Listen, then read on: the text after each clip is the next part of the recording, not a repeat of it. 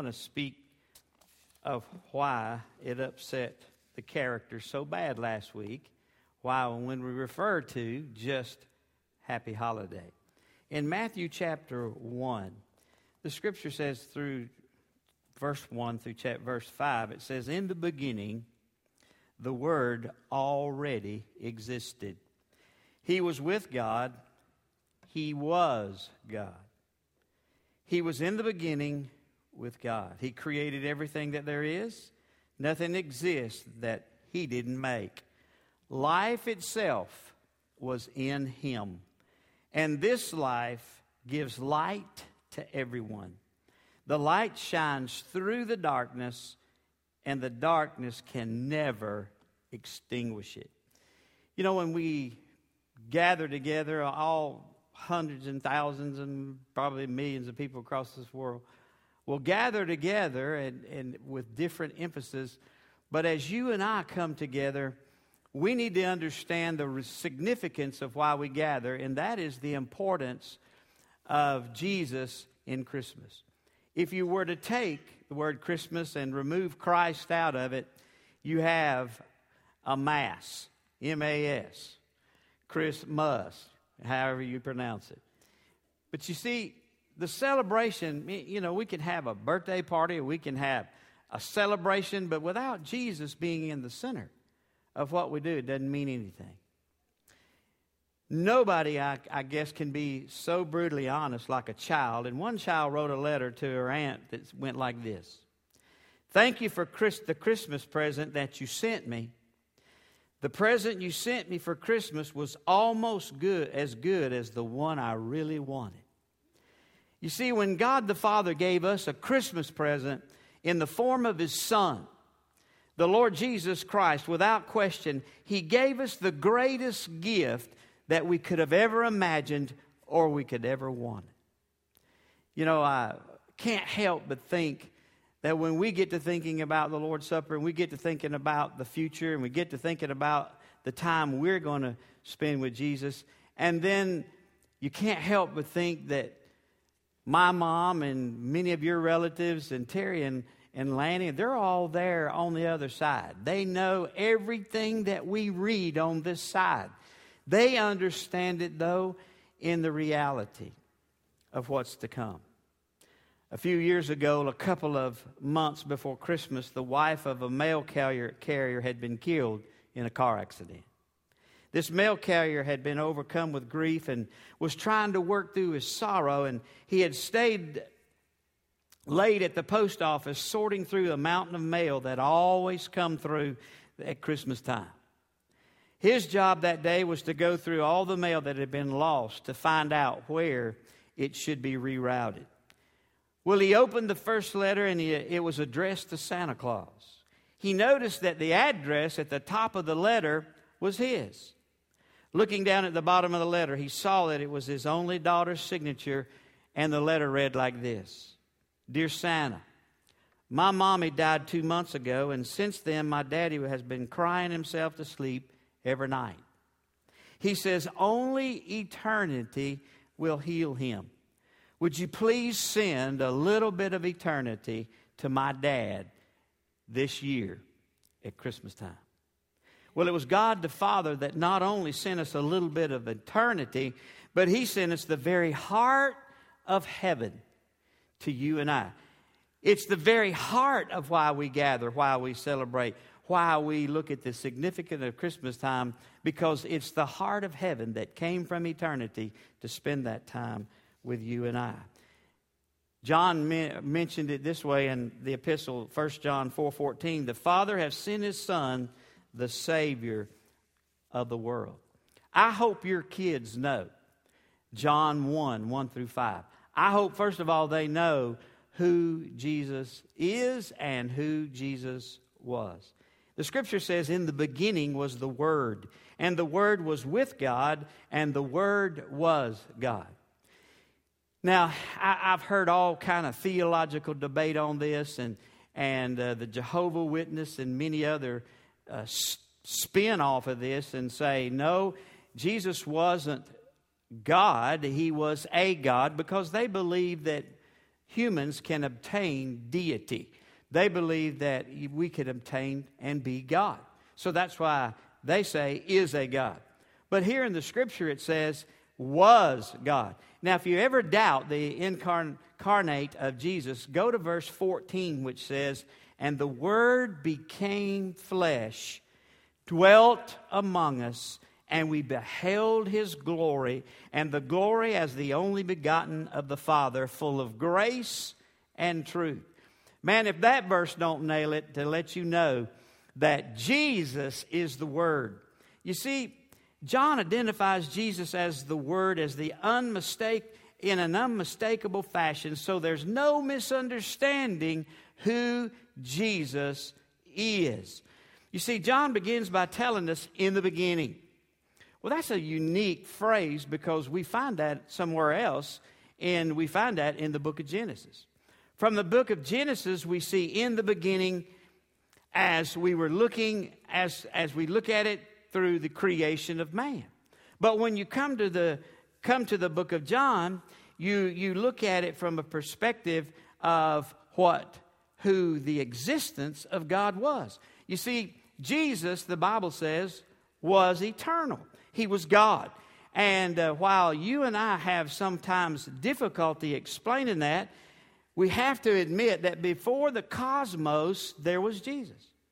Before the sun was to shine, the moon was to glow, when stars were cast and twinkling in the sky, and the rivers were flowing, before all of that, there was Jesus. Like God the Father, God the Son, they never had a beginning because there's never an end.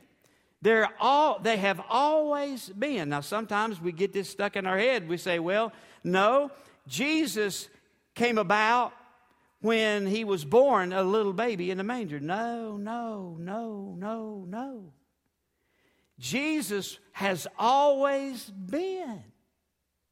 He's always been the Son. God's always been the Father. The Holy Spirit has always been the Holy Spirit. You see, the Lord Jesus eternally existed in a time when there was no time, and now lives in a place where there is no time.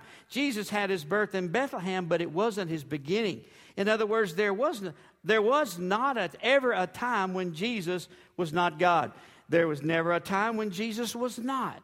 Jesus is the only person who was ever born, and at the moment that he was born, he was older than his mother and father. Why? Because he's always been. His age is eternal. The reason why Jesus is called the Word is because he was the perfect expression of God, being God Himself. A word is the visible expression of an invisible thought. You can see what I'm, think, I'm thinking by what I'm saying. Jesus was the visible expression of an invisible God. So the word literally means face to face. It's a reference to Jesus being face to face with the, with the Father, face to face with the Holy One, and it's a massive uh, uh, image of the Trinity of God. You say, well, there you go, preacher. I'm using that word Trinity. That isn't in the Bible. You're right. But is it God the Father in the Bible? Uh huh. Is Jesus in the Bible? Uh huh. Is the Holy Spirit in the Bible? Uh huh. Well, then you add all that. Up. Well, now God, we we're, we're, we believe in three gods. Well, while one plus one plus one equals three, I'll agree with you that your math is right, but your theology stinks. Because you see, it's one times one times one equals what? You see, we worship one God. But that one has manifested himself and expressed himself in through three persons. And uh, while you say, well, where's the Bible say and, and prove that? Have you ever read Genesis 1.26? It says, let us make man in our image.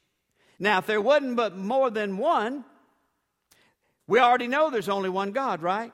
Well, then what is there three of? It would be their personality God the Father, God the Son, God the Holy Spirit. Well, we worship one God, and uh, we know that, that Jesus, the Bible says, the Word was God. That's why Jesus could say, If you've seen me, you've seen the Father. Listen, Jesus had been with the Father. How long? Forever. Before the world was ever cast into existence, Jesus and the Father were together. So he knew, he said, Man, you see me, I know exactly what the Father thinks. I know exactly what the Father desires. I know what he wants. Over and over, Jesus proved that he was God in the flesh. He was God in his power. Jesus could say to the wind and the waves, Peace be still, and they would lay down like whipped puppies at his feet. Jesus could, uh, he was God in his pardon. He could say to a lame man, not only get up and walk, but your sins are forgiven. He was God in position. People would come and bow down before him and worship him, and he would accept their worship. He was God in perception. He could tell a woman at the well he, who had never met that she'd had five husbands, and the one that she was with was not her husband. He definitely was God in his person. Jesus, who was he? He was God who came and interjected into our time who knew no time so you and I could know him in a personal way and that you and I could receive him as God who came in the flesh. The second thing I think is very important, and that is why did Jesus come? Well, two things are very important in light of the scripture. Jesus came, number one, to bring life to the dead. The Bible says in verse 4 that in him was life, and life was, was the light of men. Now, only the dead need life, right? Well, the Bible tells us, and it's very clear, that you and I in Ephesians 2 1, you were made alive who were dead in trespasses and sin. You want to know your condition before being saved? You were dead. One farmer years ago was trying to teach his son the ways of the life on a farm. He took his son out to the hen house and grabbed a chicken and said, Son, your mama wants to have chicken for dinner. So, son, do you know what that means? With that, he cut the chicken's head off, threw the chicken down on the ground, and that chicken was a flopping and a moving and a jumping all around. And the little boy's eyes got as big as silver dollars. With great amazement, he looked at his daddy and he said, Dad, there's a chicken that's dead and doesn't know it. You see, there are a lot of those people in this world that are walking around without Jesus, and they are dead and don't know it. Because the Bible tells us that it's in Jesus that He come to give us life. He came to give us life more abundantly. He come to give us eternal light, our life, and He come to give us life in our own body. You see, the reason your heart beats and, and your lungs work and your mind is able to think because the Bible tells us that it's through the mercy and grace of the Lord Jesus Christ that we have life. When life ceases, it is because Jesus agreed and that person had to leave. Well, not only did Jesus come to bring life to the dead, but to come to bring light to the dark. Verse 5 says, In the light, in first or John 1, the light shines in the darkness, and the darkness did not comprehend it. You see, a person without Jesus is not only spiritually dead, but they're spiritually darkened. They can't see. John 8 12, Jesus said, Then Jesus spoke to them again, saying, I am the light of the world, and he who follows me shall not walk in darkness, but have the light of life. It was Paul who said in Ephesians, For you were once in darkness, but now you're in the light of the Lord Jesus Christ.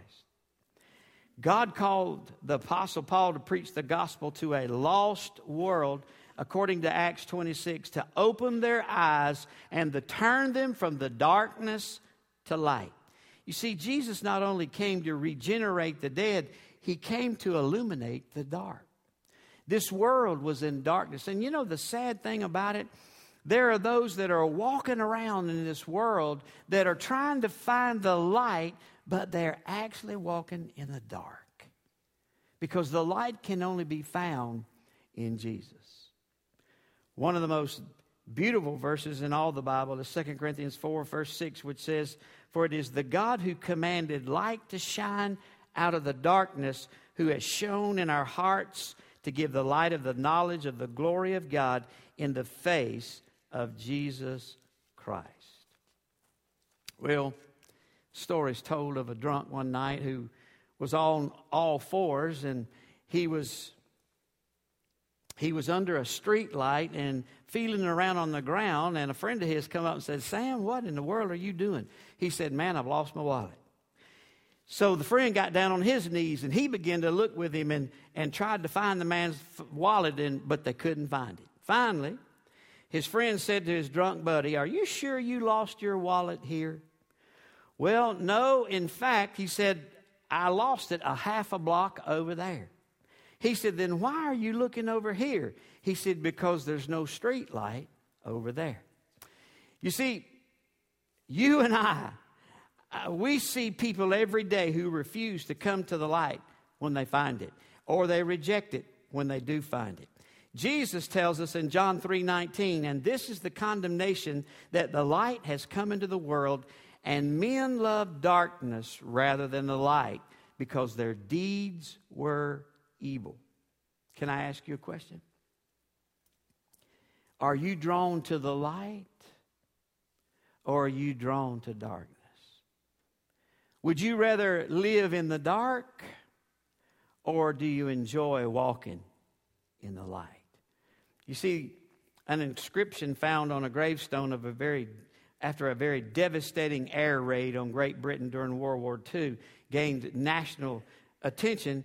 The people thought that was a famous quotation, but really it was just an old lady whose dog was killed by a bomb, and here's what she wrote on the tombstone there is not enough darkness in all the world to put out the light of one small candle. You see, Jesus came into this dark world to give it light. And in Jesus, the Bible tells us there's great light, there's great life that you and I have been provided for. And only God can give the man the greatest gift of all. And He did that when He gave us the Lord Jesus. Only the Lord Jesus can give man the greatest gift of all, and that was the life for a dead soul and light to his darkened heart. You know,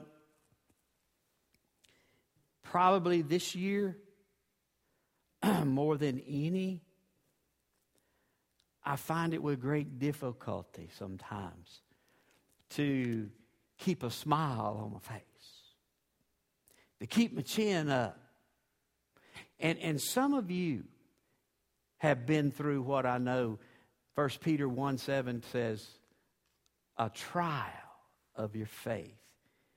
And I don't understand the rest of that, which says that that trial is much more precious than gold. For you see, I don't like to go through trials. Do you? I don't go to the altar and pray, Lord Jesus, because I want some gold. I want you to put trial all over me. I don't pray that. I don't pray that I go through some hardship, heartache. Do y'all go praying those kind of prayers? But even though you don't pray it, guess what? They come anyway and they'll catch you in the light of life, and they're all over you before you know what you, what's hit you. The truth of it is, and my wife and I were talking about this last night. The real, I believe, the real intent of what God's up to is that regardless of what comes our way, He wants us to trust Jesus. And it doesn't matter about the storms that Peter experienced. It doesn't matter about the heartache that, that David faced and Joseph faced and Moses faced and Aaron faced. And we could go on and list them all in the Bible. It doesn't matter all the things that we go through. But if, if at the end of the day we don't really understand that the reason for the season is Jesus and trusting in Him, it's easy to point and be bitter. It's easy to look at everything that don't go your way and get mad and blame God. I can tell you this the Father wants all of us to simply trust in Him. And don't waver. Don't take your eyes off the goal because He is our reason for our season. Amen? Would you stand with me just a moment?